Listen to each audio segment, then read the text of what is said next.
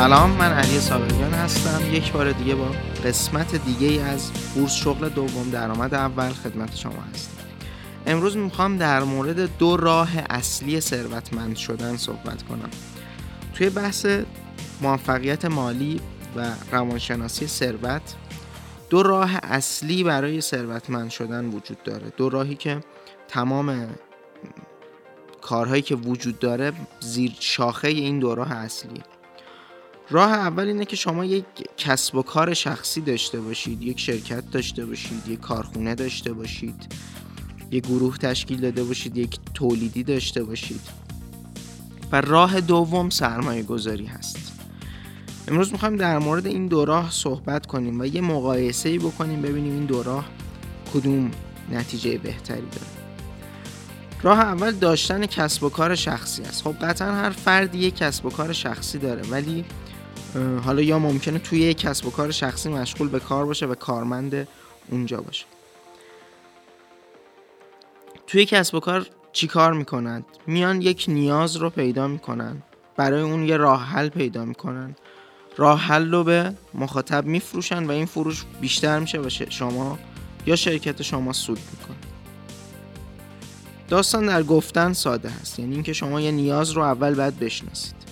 دوم در مورد اون راه حل بدید. آیا این راه حل درست هست یا نیست؟ و سوم بفروشید. آیا می‌تونید بفروشید یا نه؟ و چهارم فروش بیشتر. آیا اونقدر بازار دارید که فروش بیشتری داشته باشید یا نه؟ حالا قبل از اینکه خیلی وارد جزئیات بشم من از شما چند تا سوال می‌کنم. آیا شما کارمند جایی هستید و تا حالا به این فکر به این فکر کردید که خب من برم بیرون برای خودم یه کاری را بندازم ولی به نتیجه نرسیدید. گفتید خب چه کاری باشه؟ من نمی‌دونم چه کاری رو باید شروع کنم. یا اینکه تا امروز کسب و کاری رو شروع کردید و اون نتیجه دلخواهتون نرسیدید یا حتی بعد از مدتی دلسرد شدید برشکسته شدید تو این کار. تا حالا شده توی اطرافیان ببینید شخصی کارخونه ای داشته تولیدی داشته در اثر تغییرات اقتصادی یا حالا مشکلات شرکت. ورشکست شده و زندگیش از بین رفته. توی اقوام خودتون فردی دیدید که حالت خوشبینانه داستان تو حالت داشتن کسب و کار شخصی اینه که بعد از سالها تلاش و سختی های بسیاری نسبتا با رفاه بیشتری بش... نسبت به افرادی که این کار نکردن زندگی می‌کنه. ولی کل دوران جوانی و دورانی که می‌تونسته ازش خیلی بهتر استفاده کنه. صرف صرفا کار کرده. قطعا این قضیه قابل تحسینه ولی همیشه کارآفرینا گاهی یه مقدار افسوس این داستان رو می‌خورن که دوران جوانی خودشون رو خیلی کار کردن. هرچند که این کار شیرین هست و جزی از زندگیشون محسوب میشه ولی باز این خلاه هست. مشکل این داستان کجاست؟ چرا این اتفاق میفته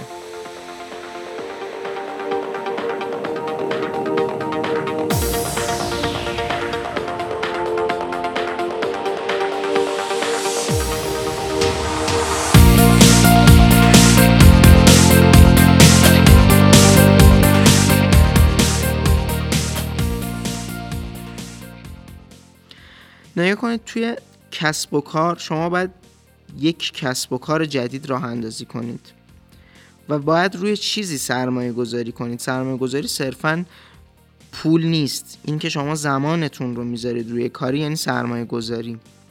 روی یه چیزی باید سرمایه گذاری کنید که اصلا مشخص نیست. شما میگید یه نیاز رو من پیدا می‌کنم. مثلا من فکر می‌کنم که مردم به این دارو نیاز دارن. میرم یه کارخونه می‌ذارم اون دارو رو تولید می‌کنم. راه حل رو به مردم میدم. می‌رسید به مرحله فروش. آیا مردم از شما می‌خرن؟ می‌بینید نه. مثلا یه مشابه خارجی داره که خیلی بهتر از اونه یا قیمت بهتری داره یا رقیب زیادی دارید تو فروش مشکل دارید ورشکست میشید.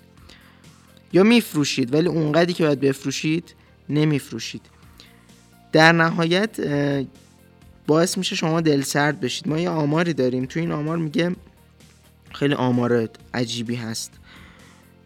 حالا این آمار مربوط به کشورهای غربیه ولی اینجا هم قابل تعمیمه چیزی که من دیدم. تقریبا 90 درصد شرکت هایی که ثبت میشن و شروع می‌کنن کار بعد از یک سال یا ورشکست میشن یا دیگه ادامه نمیدن کار رو. خیلی آمار عجیبی هست و ده درصد اونها باقی میمونن و باز طبق یه سری آمارهای دیگه توی این ده درصد هم بعد از پنج سال یه درصد خیلی کمیشون به بقاشون ادامه میدن و بقیه اونها منحل میشن به دلیلی. این نشون از این میده که این که شما یک کسب و کار شخصی را بندازید کار خیلی ساده ای نیست. نیاز به تلاش خیلی سنگین داره نیاز داره بارها شما شکست بخورید تو این و در نهایت اون کسب و کاری رو که می‌خواید بهش برسید. الان شرکت هایی که موجودن شما اگر سابقه این شرکت ها رو بررسی کنید یا افراد موفقی که هستن بررسی کنید می‌دید اینها بارها در زندگیشون شکست خوردن بارها مرز ورشکستگی رفتن و خیلی جالبه. توی جمع کارآفرین های ما بودیم یک زمانت بانکی می‌خواستن. گفتن شما بیاید برید برای این فرد زمانت کنید. ده 15 تا کارآفرین اونجا بودن. خیلی جالب بود همه اینها نمی‌تونستن زمانت کنن چون همشون حداقل یه بار چک برگشتی داشته بودن.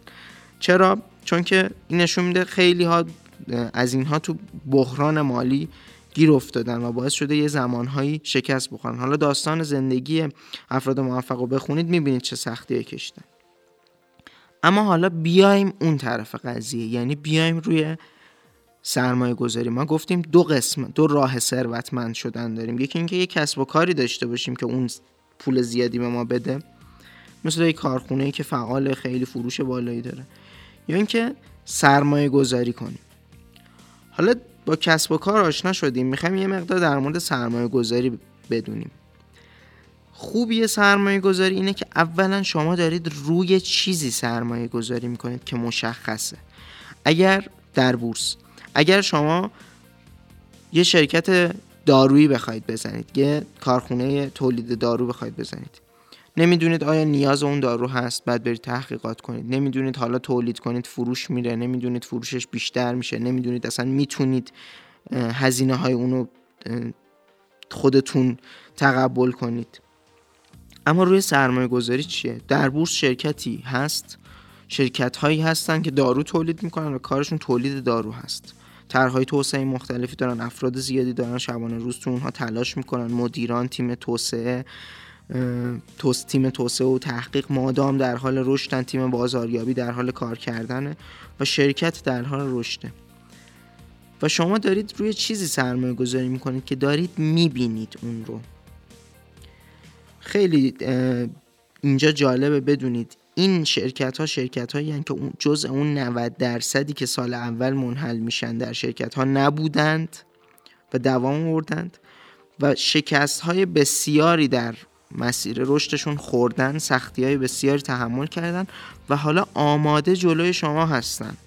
شرکت های که حالا شما راحت می‌تونید بدون اینکه اون همه دردسر رو تحمل کرده باشید برید روی این شرکت ها سرمایه گذاری کنید. چون این شرکت ها آماده شدن و در حال رشدن. سختی هاش بوده برای مدیر اون شرکت برای کارآفرینان اون شرکت.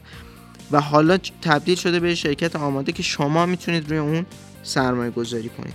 شرکت مشخص عبادش مشخص فروشش مشخص افزایش فروشش فروش های سالهای آیندهش قابل پیش بینیه با توجه به آمارهای اقتصادی رشد اقتصادی نیازهای مردم. و کار بورس همینه اینه که به شما شرکت هایی که خوب هستن رو معرفی کنه. شرکت هایی که فعالن کسب و کارهایی که فعالن. و شما برید با خریدن سهام اونها بشید مالک بخشی از اون شرکت. اگر اون شرکت سهامش دو برابر میشه شما همچون سهامدار اون شرکت هستید پولتون دو برابر میشه. این اتفاق خیلی میفته. ما توی بازار بورس شرکت هایی رو داریم که در یک سال دو برابر سه برابر چهار برابر رشد می‌کنن. شرکت هایی داریم که در یک ماه پنجاه درصد رشد می‌کنن. پنجاه درصد. شما با سود مثلا بانکی مقایسه کنید. و ببینید چقدر رشد های زیادی داره. با یک کسب و کار مقایسه کنید که باید شروع کنید تمام سختیاش ببینید. تا اینکه شما یه شرکت رو بشناسید یه شرکتی که خوب هست آموزش ببینید چطور یه شرکت خوب رو می‌تونید پیدا کنید. و بعد از دیدن این آموزش ها فقط کار شما اینه یه شرکت خوب رو پیدا کنید سهامدار اون شرکت بشید و دیگه رشد سرمایه‌تون رو ببینید. ممنون که با این قسمت از بورس شغل دوم درآمد اول همراه ما بودید دوست شما؟ علی صادقی